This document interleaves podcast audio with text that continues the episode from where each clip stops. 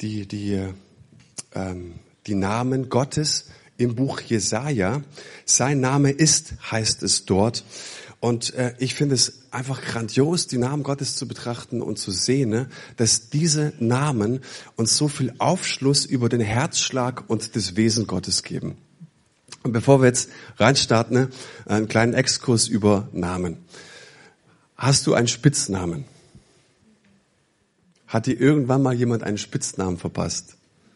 Ich habe viele.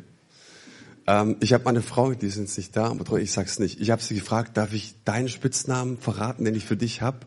Sagt sie, nee, um Himmels Willen, mach's ja nicht. also mache ich es auch nicht. Ähm, was, was ich sagen kann, beim, beim Fußball habe ich beispielsweise den Spitznamen Pastore. Das war in Paris ein Stürmer. Ähm, und weil ich eben Pastor bin, bin ich da Pastore oder Sandro. Warum? Kennst du Sandro Wagner? Der hat einen ähnlichen Bart wie ich, ähnliche Haar. Also, also Sandro oder Pastore, und das finde ich ganz witzig. Ähm, der berühmteste ähm, Spitzname in Fußball Deutschland. Kennt ihr den? Kaiser, ja, Kaiser und was noch? Tante, Bomber der Nation, Tante Kete.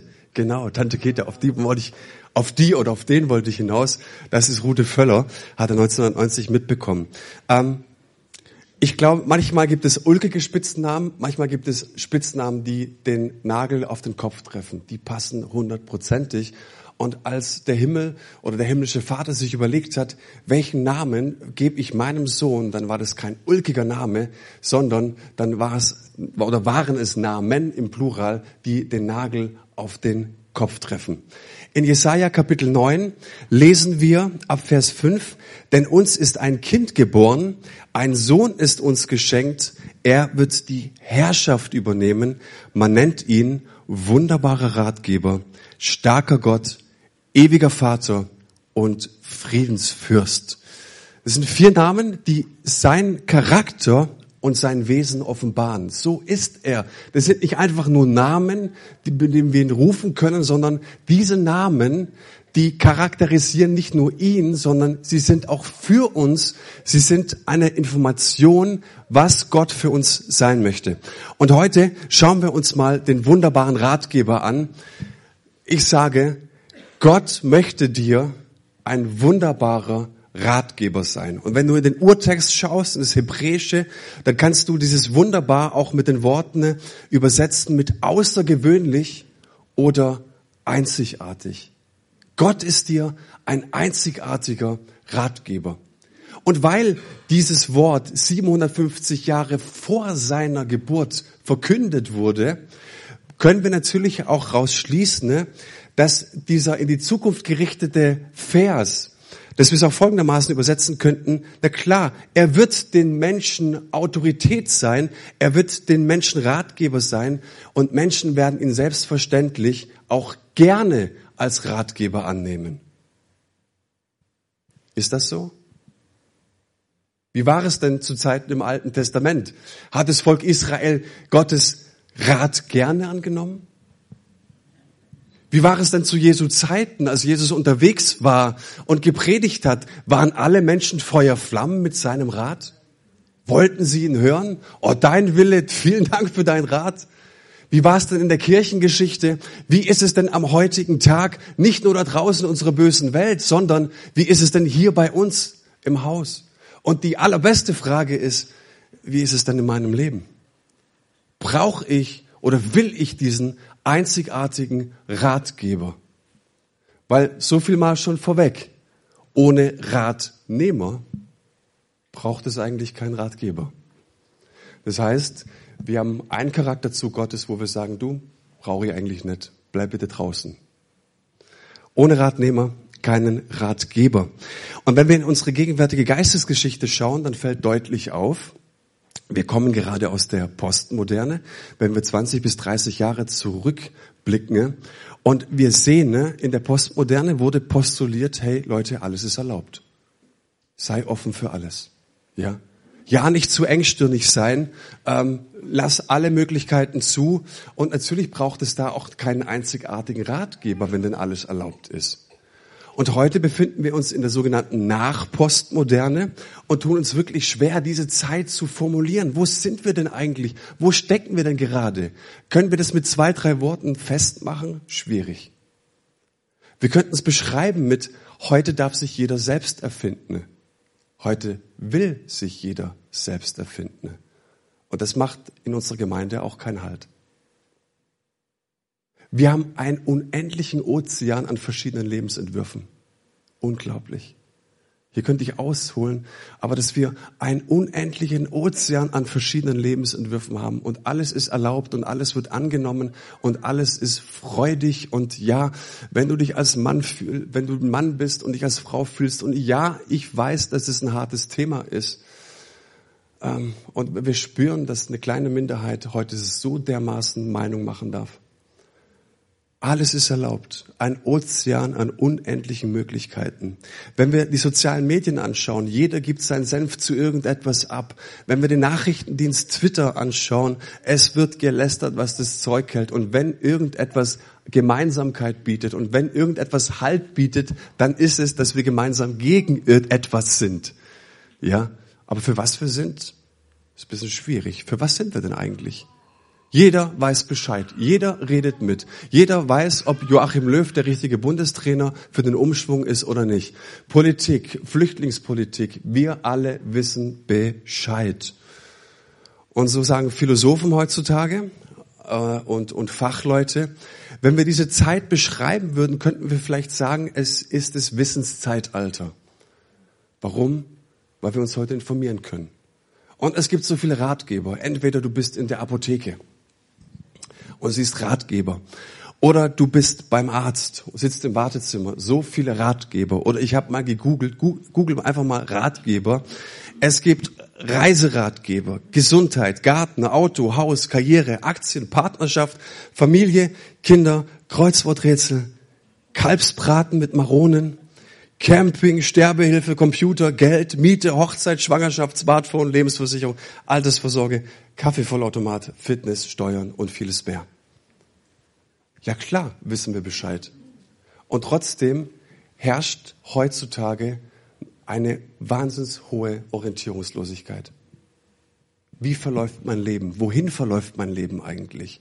Ja, wir wissen viel, aber es herrscht Orientierungslosigkeit. Und ich habe in einem Ratgeber gelesen, ne?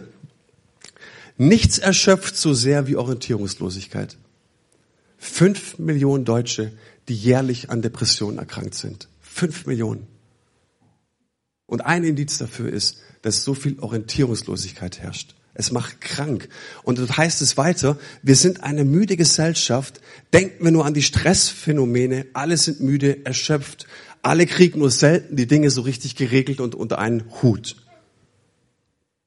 Kommen euch diese Zahlen bekannt vor? Und jetzt gibt es diesen wunderbaren, einzigartigen Ratgeber, der uns in diese Zeit fragen möchte. Sag mal, in welche Richtung verläuft eigentlich dein Leben? Was ist eigentlich der Sinn? Was ist der Zweck deines Lebens? Und ich fand das in der Adventszeit eine ziemlich gute Frage. In Jesu Dienst, da gab es mal ein Ereignis, der das Gesagte passend auf den Punkt bringt. Da gab es diese, diese Begebenheit, dass Jesus die Menschenmenge sah und er war ergriffen. Und dieses Wort ergriffen bedeutet im Griechischen, es drehte ihm die Eingeweide um. Er war ergriffen von was? Dass die Menschen schon vor 2000 Jahren so sehr ermattet waren. Warum? Weil sie ohne Hirten waren. Weil sie ohne Orientierung waren. Und es ergriff ihn, es schmerzte ihn, dass Menschen ohne Orientierung sind. Und mein Punkt heute Morgen ist, wir haben einen Hirten und wir müssen nicht orientierungslos sein. Wir müssen uns nicht jeden Morgen selbst erfinden, nicht jeden Tag die Spielregeln neu erfinden, wie wir uns gerade fühlen. Wir haben Orientierung, wir haben einen Hirten, aber der Punkt ist, wir müssen es zulassen, dass wir auch einen Hirten haben in unserem Leben. Wir müssen einen Hirten annehmen in unserem Leben. Das ist der wesentliche Punkt. Ja, wir haben diesen wunderbaren Ratgeber, aber auch hier gilt wieder, ohne Ratnehmer kein Ratgeber. Und der Prophet Hosea zitiert Gott treffend, wenn er sagt, ich kann ihnen noch so viel aufschreiben. aber sie wollen doch nicht hören. Und Gott hat ziemlich viel geschrieben, finde ich. Die Frage ist, brauchst du seinen Rat? Und wir sind in der Adventszeit und ich möchte euch mal ein bisschen reinnehmen jetzt in meine Gedanken. Also du sitzt jetzt vor der Predigt und ich kopiere sie ja nicht wie so mancher eins zu eins, sondern du machst ja wirklich Gedanken. In welche Richtung gehe ich jetzt? Erkläre ich jetzt, dass Weisheit wichtig ist und die Weisheit zu suchen und liebe die Weisheit? Oder du fragst dich, sag mal, gerade zu dieser Adventszeit, Jesus, hey, hast du uns einen guten Tipp, einen guten Rat? So für, für mein Leben. Was, was würdest du mir raten, Jesus? Was würdest du uns raten? Weil ähm, in 16 Tagen beginnt ein neues Jahrzehnt. So, was rätst du mir für dieses neue Jahrzehnt, Jesus? Und ich habe einen großen Punkt und ähm, ich glaube, dass Jesus mir und uns heute Morgen etwas raten möchte, nämlich check mal deine Erwartungen. Was erwartest du? In drei Wochen beginnt dieses neue Jahrzehnt. Wenn du dieses Wort Erwartung hörst, an was denkst du zuerst? Was kommt dir da zuerst? Vielleicht denken wir dann an die politischen Strömungen, die wir gerade haben. Was kommt in diesem Jahrzehnt? Wenn wir schauen, die AfD, der rechte Flügel ist auf dem Vormarsch, was erwartet uns da? Ich könnte vielleicht drüber nachdenken, Mensch, 2023 ähm, habe ich jetzt eine Dokumentation gesehen, sagen viele Experten, kommt der nächste Finanzcrash. So, was erwarten wir? Und du kannst so ein Weltuntergangsszenario malen, ähm, vielleicht zu Recht, vielleicht auch zu Unrecht. Aber ich habe gesagt, ich möchte darüber nicht sprechen, weil Gottes Wort voll ist von was wir oder mit wo er uns raten möchte, was wir erwarten sollten. Und ich habe vor einiger Zeit ein Buch in der Hand gehalten. Es trägt den englischen Titel High Expectations are the key to everything. Hohe Erwartungen sind der Schlüssel zu allem. Und ich möchte mal zitieren, ähm, Autor ist Michael Bergdahl und er schreibt da, wir alle haben es mit Herausforderungen in unserem Leben zu tun, die das Erreichen unserer Ziele beeinträchtigen. Stimmt, oder? Stimmt. Warum scheinen manche Menschen immer auf ihren Füßen zu landen, während andere unter dem Gewicht der Hindernisse des Lebens zusammenbrechen? Ist doch auch komisch, oder? Hat es, also, manchen klappt's, bei manchen klappt's einfach nicht. In fast allen Fällen, sagt er, begannen beide Personen mit ähnlichen Fähigkeiten und Ressourcen. Was ist der Unterschied? Ich glaube, dass diejenigen, die Erfolg haben, sagt er, Probleme als Chancen betrachten und von einer offenen Haltung getrieben werden. Darüber hinaus haben sie hohe Erwartungen. Sie stellen sich jeder Herausforderung mit der Überzeugung, dass sie am Ende Erfolg haben werden. Leute, solche Zeilen ermutigen mich, begeistern mich, motivieren mich. Keine Weltuntergangsstimmung, keine Weltuntergangsszenarien malen, sondern hey, wir reden über offene Haltungen und hohe Erwartungen. Und ich weiß, dass viele Menschen sich gar nicht mehr getrauen, viel zu erwarten, weil sie enttäuscht wurden. Und weil der Schmerz der Enttäuschung immer noch anhält. Und so weiß kein geringerer als Harpe Kerkeling zu sagen, Erwartungen versuchen, äh, verursachen Enttäuschungen. Enttäuschung verursacht Befürchtung und Befürchtung ist ja wieder Erwartung. Also besser nichts erwarten, dann werden wir auch nicht enttäuscht. Stimmt's? Ist es das Ende der Weisheit? Sollten wir hier aufhören? Also ich nicht. Ich möchte hier nicht aufhören. Und ich finde es stark, was Michael Bergdahl sagt. Er spricht von einer offenen Haltung und von einer hohen Erwartung. Jetzt sitzt du da während der Predigtvorbereitung und denkst dir, das, ist doch, das kommt mir doch bekannt vor. Offene Haltung, hohe Erwartung. Ähm, klickt da was bei euch? Jetzt spätestens muss man irgendwann mal auf die Bibel kommen, oder? Sonst aber du willst ja auch nichts in die Bibel reinpressen oder so, ja. Du sagst, ja, ja, die Bibel sagt es ja auch. Wisst ihr, was mir da kam? Das berühmteste Gebet, das wir alle kennen, das uns Jesus ähm, verheißen hat, beziehungsweise ähm, beratschlagt hat. Das sollte jeden Tag beten. Lasst uns dieses Gebet mal anschauen und wir werden sehen, dieses Gebet ist gespickt von hohen Erwartungen und von einer offenen Haltung. Es heißt im Vater unser, Unser Vater im Himmel, dein Name werde geheiligt. Jetzt pass auf. Offene Haltung. Dein Reich komme. Dein Wille geschehe, wie im Himmel so auf Erden. Jetzt kommt die hohe Erwartung. Unser tägliches Brot gib uns heute. Hohe Erwartung Nummer zwei. Und vergib uns unsere Schuld, wie wir unseren Schuldigen vergeben. Hohe Erwartung Nummer drei. Und führe uns nicht in Versuchung Nummer vier, sondern erlöse uns von dem Bösen. Und jetzt kommt auch die Begründung, denn dein ist das Reich und die Kraft und die Herrlichkeit in Ewigkeit. Amen. Wenn du dir dieses Gebet mal verinnerlichst und wenn du mal drüber nachdenkst, dieses Gebet ist voll von einer offenen Haltung und von einer hohen Erwartung. Und weil Jesus sagt, wir sollen es täglich bitten, ne, dann geht es uns doch auch alle an, oder nicht?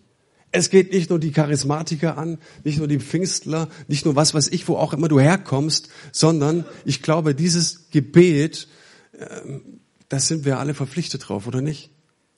Heb die Hand, wenn du mir widersprichst, gerne. Aber ich glaube, dass Jesus uns hier etwas mit auf den Weg geben möchte in dieser Adventszeit. Lasst uns über eine offene Haltung sprechen. Dein Reich komme, dein Wille geschehe, wie im Himmel so auf Erden. Das ist das erste Gebet. Bevor wir irgendetwas bitten, ne? dein Reich komme. Wo beginnt denn das Reich Gottes? Wisst ihr, wo es beginnt? In unserem Herzen mit einer Positionierung, mit einer Entscheidung, in der ich sage, komm. Jesus, dein Reich darf kommen, es darf anbrechen, ich bin offen, dass es kommt und natürlich ist doch auch klar, dass mein Reich dann keinen Bestand hat. Deswegen beten wir es mehr so schlecht als recht. Aber wenn wir es offen beten würden, dann würde ich sagen, meine Vorstellung, meine Idee, mein Konzept vom Leben muss ich verabschieden, ne? wenn ich bete, dein Reich komme. Amen. Hast du gut gesagt? Jawohl. Meine Mädels, die haben sich vor zwei Wochen kurz ins Zimmer verbarrikadiert und haben für den Luca gebetet, für unseren kleinen Sohn, ne?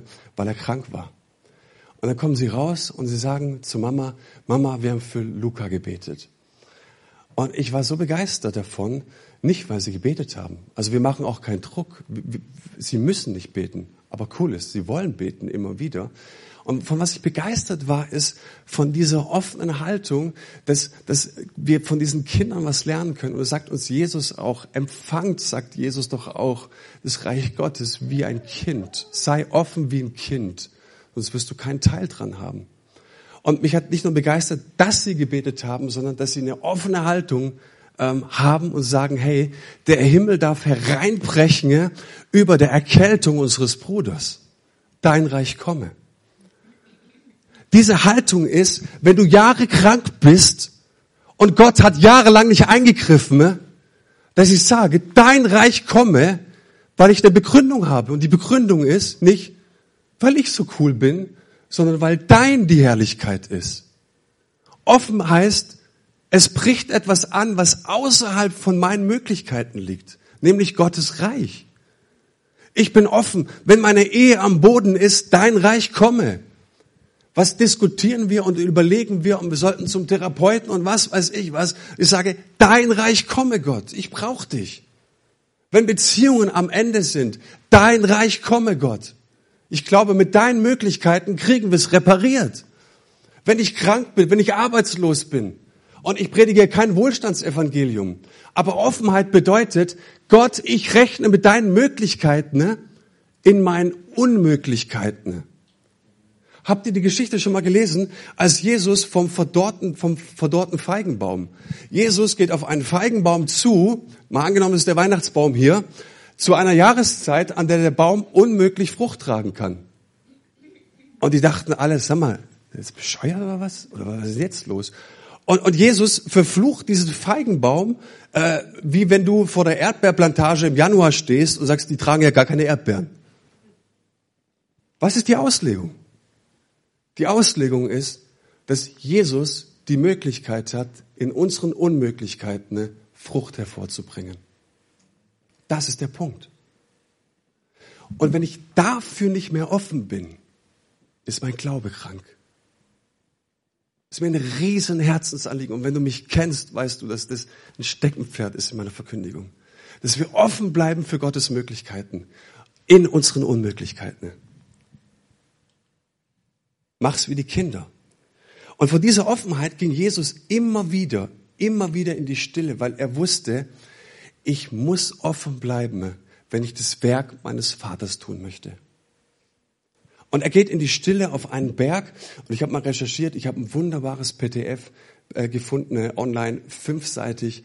Da wird beschrieben, wie, wie Jesus seine Gebetszeiten gehalten hat. So faszinierend. Und wir sehen, sein Leben war geprägt von einer Offenheit und wir sehen, er, er, er war abhängig davon, dass er offen geblieben ist. Und er ist auf einen Berg gestiegen und sagte, Vater, was ist heute dran? Ich brauche dein Reden.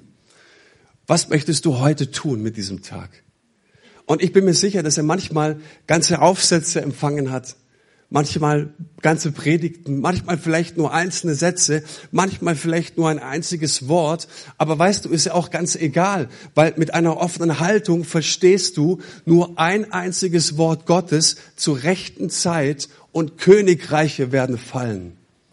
Hast du das erlebt in deinem Leben? Du gehst irgendwo hin und du bist zermürbt und jemand betet über dich und gibt dir ein prophetisches Wort weiter und du bist fröhlich raus, weil Gott dir begegnet ist. Und was ich uns wünsche, ist, dass wir, nach gibt es auch ein ganz tolles Buch, nur ein Wort. Wir sagen, Gott, ich möchte dieses eine Wort von dir in meine Situation herein. Das heißt Offenheit. Und ich glaube, Jesus wusste das. Ich gehe, rechne nicht mit meinen Möglichkeiten, sondern ich glaube, Gott, ein Wort zur rechten Zeit und Dinge werden geschehen. Wunder werden freigesetzt. Der Himmel bricht herein. Das ist Offenheit. Offen sein heißt, ich schalte den Autopiloten aus. Es heißt, ich bleib auf Empfang. Ich heißt, ich weiß doch gar nicht, was morgen ist. Ich möchte meine, meine Ohren auf Gottes Gleise legen und warten. Und manchmal denke ich, sag mal, wie gerne hätte ich Dinge in meinem Leben verändert. Wie, Dinge, wie gerne hätten wir Dinge in unserer Gemeinde verändert. Wie gerne würden wir irgendwelchen Schwierigkeiten und Herausforderungen begegnen. Und manchmal hast du das Gefühl, irgendwie passiert nichts. Manchmal hast du den Eindruck, der Himmel ist verschlossen. Und ich frage mich, ist der Himmel wirklich verschlossen? Vor zwei Wochen habe ich darüber gesprochen, dass der Himmel in Jesus Christus greifbar wurde. Also ist der Himmel wirklich verschlossen? Und wenn ich für mich mal ein bisschen resümiere, muss ich feststellen, und ich rede nur mal von mir, okay? Hey, wie oft fühle ich mich beleidigt? Weil mir keiner Danke sagt, weil keiner sagt, toll und, und mich anerkennt für meine Leistungen. Vielleicht bin ich manchmal auch neidisch. Ich gebe es ehrlich zu. Manchmal bist du neidisch, manchmal bist du eifersüchtig, manchmal glaubst du, Mensch, Menschen sind viel besser weggekommen als ich. Oder vielleicht möchten wir es manchmal einfach jemandem heimzahlen. Der war böse zu mir. Dem gebe ich es aber, dem zeige ich es du, ich sag's dir, weil er mich nicht respektiert hat. Vielleicht sind wir manchmal immer noch verärgert, weil die Nachbarin nicht freundlich Guten Morgen gesagt hat. Letzte Woche habe ich vor ihr die Türe ge geschippt und diese Woche hat sie bei mir nicht geschippt. Und dann leben wir so ganz locker darüber hinweg, als wäre es normal, verstehen aber nicht, dass unser Herz voll ist von Dingen. Und wenn das Herz voll ist von diesen Dingen, können wir eben nicht empfangen. Und wir leben darüber hinweg, als würde es uns nicht richtig stören. Wir sagen, es ist kein Problem. Ich habe es eigentlich in der Tasche. Bis zu welchem Zeitpunkt? Bis zu dem Zeitpunkt, an dem wir beten wollen. Kennst du das? Du bist mit offenen Händen Gott gegenüberkommen und du merkst, irgendetwas stört. Da ist so vieles in meinem Herzen, da ist so vieles unbereinigt, ungeklärt. Da ist manchmal Neid, da ist manchmal Arroganz, da ist manchmal Zorn. Und jetzt ist alles wieder da. Die Verletzungen, die Bitterkeit und so weiter.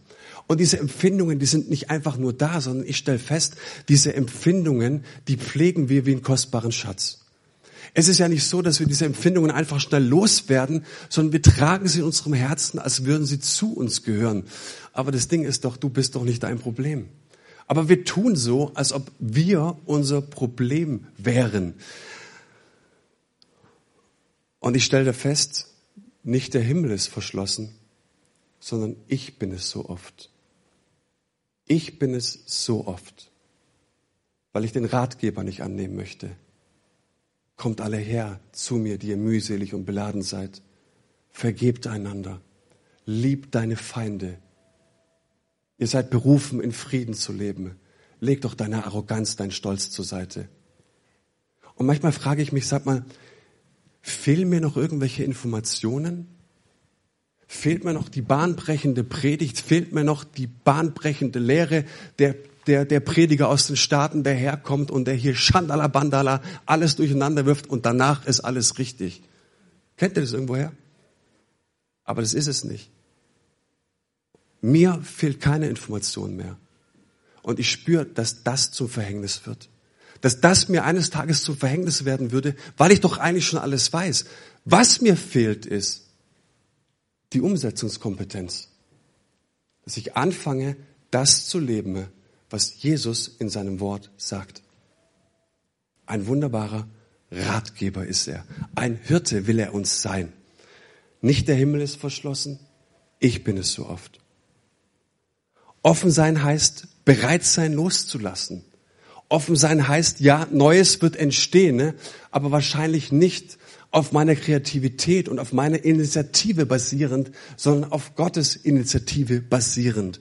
Offen sein heißt, es gibt neue Sichtweisen, neue Paradigmen, neue Perspektiven, neue Prioritäten, neue Entscheidungen, schlicht Veränderung. Und auch hier gilt, wenn Gottes Reich kommt, dann kann meins nicht bestehen. Und ich möchte in dieser Haltung durchs Leben gehen und sagen, Vater, ich bin hier nur auf der Durchreise. Ich bin ein Pilger mit leichtem Gepäck. Und ich möchte ausgerichtet sein auf dich, weil ich sehen möchte, wie du mir den Weg zeigst. Und wie oft stecken wir in Sackgassen fest. Aber ich glaube, dass Gott uns schon lange einen ganz, ganz klaren Blick gegeben hat in seinem Wort. Jetzt ist die Frage, wie bringe ich das ganz praktisch in mein Leben? Wie bringe ich eine offene Haltung in mein Leben?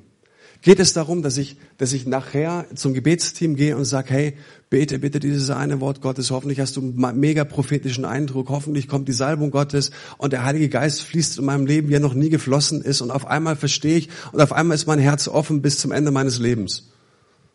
Also plump, wenn wir das nicht sagen, aber oftmals empfinden wir es so, stimmt's? Wenn du in Jesu Gebetsleben schaust, dann stellst du eins fest. Für Jesus war das Gebet keine Frage der Zeit, sondern der Priorität. Ganz einfach. Und wenn du jetzt irgendwie den Megaspruch erwartet hast, muss ich dich enttäuschen. Für Jesus war das Gebet keine Frage der Zeit, sondern es war eine Frage der Priorität.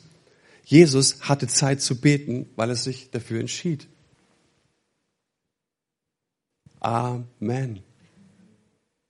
Und ich möchte mal an dieser Stelle ganz kritisch sein. Auch wieder. Brauche ich hierfür noch irgendwelche bahnbrechenden Informationen? Wenn du irgendwelche brauchst, dann komm Montag zum Gebetsabend, ja. So. Aber ansonsten wünsche ich dir von ganzem, ganzem Herzen, dass wir in unser Herz aufnehmen, dass eine offene Haltung nur im Gebet bestehen kann. Weil wer betet, sagt, ich brauche mehr Möglichkeiten, als ich sie zur Verfügung habe.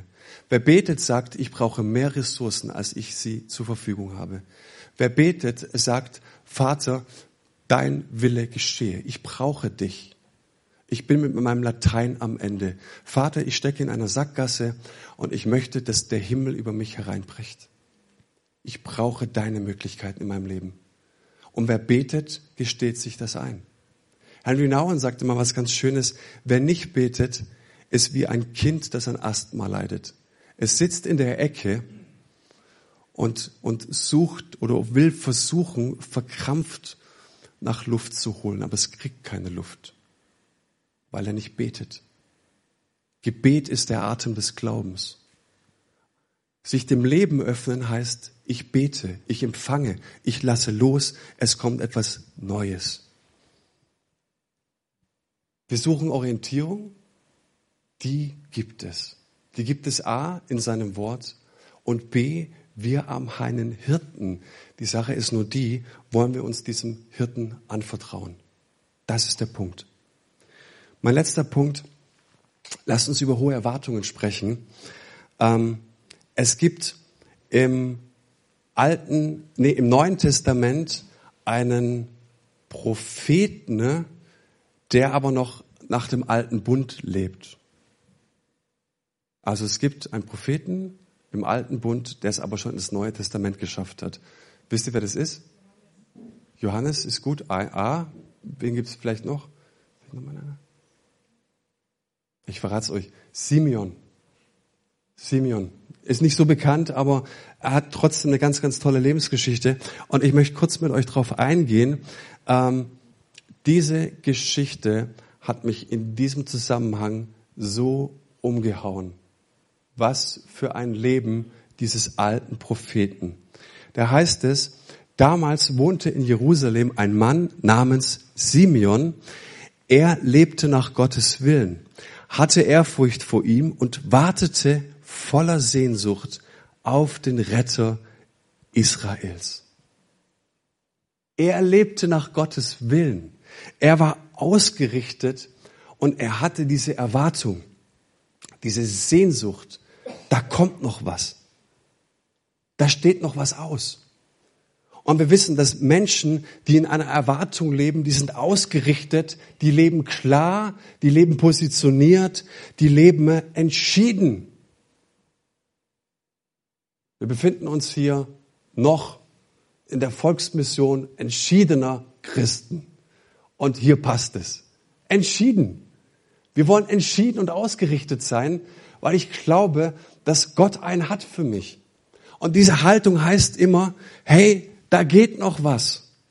Gott hat noch einen für mich, da kommt auf jeden Fall noch was. Ich möchte ausgerichtet bleiben.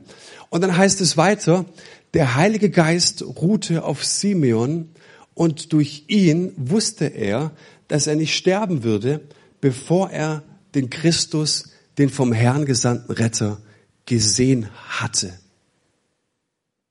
Da war Offenheit. Warum? Das war doch nicht Simeons Konzept, sondern er hat vom Heiligen Geist etwas gehört, er hat vom Heiligen Geist etwas empfangen. Hey, du wirst in deinem Leben noch Großartiges sehen. Und wir wissen nicht, zu welchem Zeitpunkt in seinem Leben er diese Prophetie empfangen hat vielleicht vor ein paar Tagen, vielleicht aber auch vor Jahrzehnten. Ne? Und ich finde es erstaunlich, er war offen für Gottes Reden ne? und vielleicht war er auch jahrzehntelang offen dafür, dass etwas geschehen wird. Nicht, dass nach drei, vier Wochen was geschieht, nicht, dass nach einem Jahr etwas geschieht, sondern Gott, wenn du was in meinem Leben gesprochen hast und es nach zehn Jahren immer noch nicht eingetroffen ist, dann will ich offen bleiben dafür, dass du es vollbringen wirst in meinem Leben.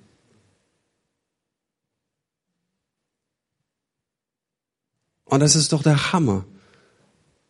Gott, da kommt noch was. Ich erwarte etwas von dir. Und ich möchte mit großen Erwartungen an dich herantreten. Ne? Da kommt noch was. Und dann heißt es da weiter, vom Heiligen Geist geführt. Oh, Offenheit. Ja. Ähm, war an diesem Tag in den Tempel gegangen als Maria und Josef ihr Kind hereinbrachten, um es, wie im Gesetz vorgeschrieben, Gott zu weihen, nahm Simeon Jesus in seine Arme und lobte Gott. Herr, du hast dein Wort gehalten. Jetzt kann ich dein Diener in Frieden sterben. Ich habe es mit eigenen Augen gesehen. Du hast uns Rettung gebracht. Die ganze Welt wird es erfahren. Was für eine wunderschöne Erwartung bis zum Ende meines Lebens. Wenn ich am Ende meines Lebens sagen kann, Herr, du hast Wort gehalten. Du hast Wort gehalten. Du hast etwas in mein Leben gepflanzt, eine Berufung, eine Bestimmung. Du hast mir eine Berufung gegeben, du hast mir ein Wort gegeben, an dem ich festgehalten habe und du hast Wort gehalten. Ist es nicht ein schönes Lebensziel?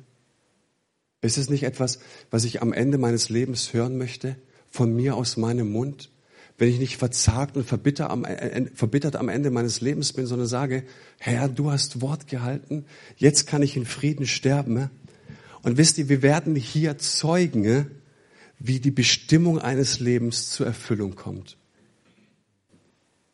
Wäre es nicht wunderschön, dass wir am Ende unseres Lebens sagen können, unser Leben ist aufgegangen. Es ist aufgegangen, weil Gott es hat aufgehen lassen. Und ich bin offen geblieben und war in einer Erwartungshaltung. Und jetzt können wir ganz skeptisch sein und ich weiß, unter Theologen mache ich jetzt ein Fass auf. Was hatte Simeon schon groß davon? Nicht? Also der, der schwelgt da so und so, boah Mensch, alles aufgegangen und so. Aber hat der Jesus in Action erlebt? Hat er die vielen Wunder von Jesus erlebt? Brotvermehrung? Nein. War er Teil der Erweckung von Pfingsten, also so richtig, richtig losging? Nein. Kam er jemals in den Genuss des Segens von Taufe und Abendmahl? Nein. Wurden ihm jemals in Jesu Namen die Sünden vergeben? Nein. Leider lebt er dafür ein paar Jahre zu früh. Die Frage ist aber trotzdem, ist er deshalb leer ausgegangen? Meine Antwort, nein. Corrie ten Boom sagte mal, der sicherste Ort auf Erden ist im Zentrum von Gottes Willen. Der gefährlichste Platz aber ist dort, wo wir außerhalb von diesem Willen sind. Ich glaube, der beste Platz, der sicherste Platz, der schönste Platz in unserem Leben ist, wenn wir im Zentrum von Gottes Absicht stehen. Wenn wir im Zentrum seines Willens stehen. Und weißt du, es gibt so viele Christen, sei mir nicht böse, wenn ich das jetzt sage, die sind tiefer gelegt, breit bereift, gesegnet, haben im Kindergottesdienst schon das Alte Testament auswendig gekannt, wurden getauft, wurden was weiß ich, was auch alles, beweihräuchert und so weiter. Ähm, Bekenntnisse ohne Ende, die Bibel auswendig, aber kamen nicht einmal in den Geschmack, nach Gottes Willen zu leben. Wir diskutieren oft, bist du getauft, bist du nicht getauft, bist du Heilig Geist getauft, bist du Heilig Geist getauft, redest du in Zungen, redest du in Zungen? Aber was wäre, wenn wir fragen, sag mal, lebst du nach dem Willen Gottes? Kennt ihr C.S. Lewis zu Weihnachten, die Chroniken von Narnia? Wunderschön. Aber ah, der Mann, der, also der ist top, oder? Der Mann hat mal gesagt, weißt du, am Ende wird es zwei Parteien geben. Die eine Partei ist, es sind die Menschen, die gesagt haben, Gott, dein Wille geschehe. Und die andere Partei ist, zu denen Gott sagen wird, dein Wille geschehe. Und er sagt weiter, die Hölle hat sich niemand, äh, die, die Hölle hat sich jeder selbst ausgesucht. C.S. Lewis, nicht Manu Hinson, C.S. Lewis.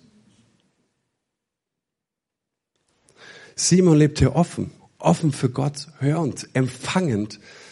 Und dadurch erlebte er, dass Gottes Pläne in seinem Leben aufgegangen sind. Und ich glaube, dass es kein größeres Glück auf dieser Welt gibt, als das zu erleben, dass Gottes Pläne in deinem Leben aufgehen. Und jetzt heißt es, er konnte in Frieden sterben. Wow. Ich habe telefonisch eine Frau begleitet, deren Oma gestorben ist. Äh, am Dienstag bin ich auf dieser Beerdigung und ich habe mir sagen lassen, dass die Frau ganze 14 Tage gekämpft hat. Sie konnte nicht loslassen. Mein Bruder kommt aus der Altenpflege und hat es immer wieder gesagt, die Menschen kämpfen am Ende ihres Lebens, weil sie so viele ungeklärte Felder und Themen haben in ihrem Leben. Da ist so viel Kampf ich kann jetzt noch nicht gehen. Da ist so viel unversöhnt, so viel Unfrieden. Und jetzt hören wir von diesem wunderbaren Mann Gottes Simeon. Er konnte in Frieden sterben. Warum? Weil die Pläne Gottes in seinem Leben aufgegangen sind. Augustinus sagt, mein Herz ist unruhig, bis es ruht in dir.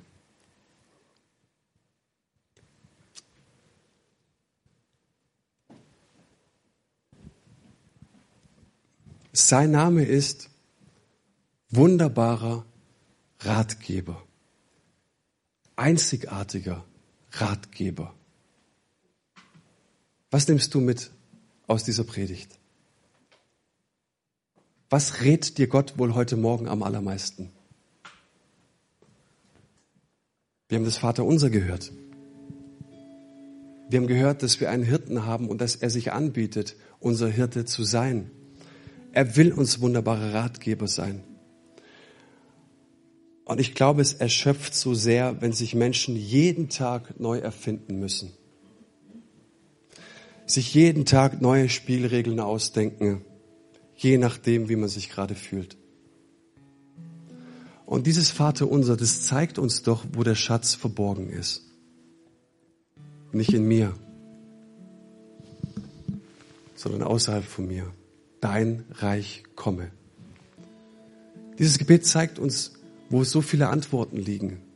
Nicht in meinem Reich, sondern in seinem Reich. Und es geht einfach nur um eine Person. Es geht nicht um Antworten. Es geht um diese eine Person. Es geht um diesen einen Hirten. Es geht um diesen einen wunderbaren Ratgeber. Und der letzte Gedanke. Im Kolosserbrief heißt es, in ihm sind verborgen alle Schätze der Weisheit und der Erkenntnis. Dir fehlt Weisheit, dir fehlt Durchblick, dir fehlt Klarheit. In ihm sind sie verborgen. Das heißt, Beziehung leben, Vertrauen, einen Hirten annehmen und sagen, Gott, ich glaube, es geht mit dir so viel besser. Wir haben diesen einzigartigen Ratgeber und ich persönlich habe mich entschieden, Gott, ich will dir Recht geben über das, was du denkst. Ich glaube, du hast einen freien Willen, Gott. Und ich traue dir zu, dass deine Gedanken so viel besser sind als meine. Und ich will aufhören, Jesus ständig zuzuflüstern, was wohl sein Wille über meinem Leben sein sollte. Bist du bei mir? Ich will aufhören, Jesus zuzuflüstern und zu beratschlagen, was wohl sein Wille in meinem Leben sein sollte. Gott hat sich nie gedacht, dass ich sein Ratgeber bin, sondern er will mein Ratgeber sein. Wollen wir gemeinsam aufstehen?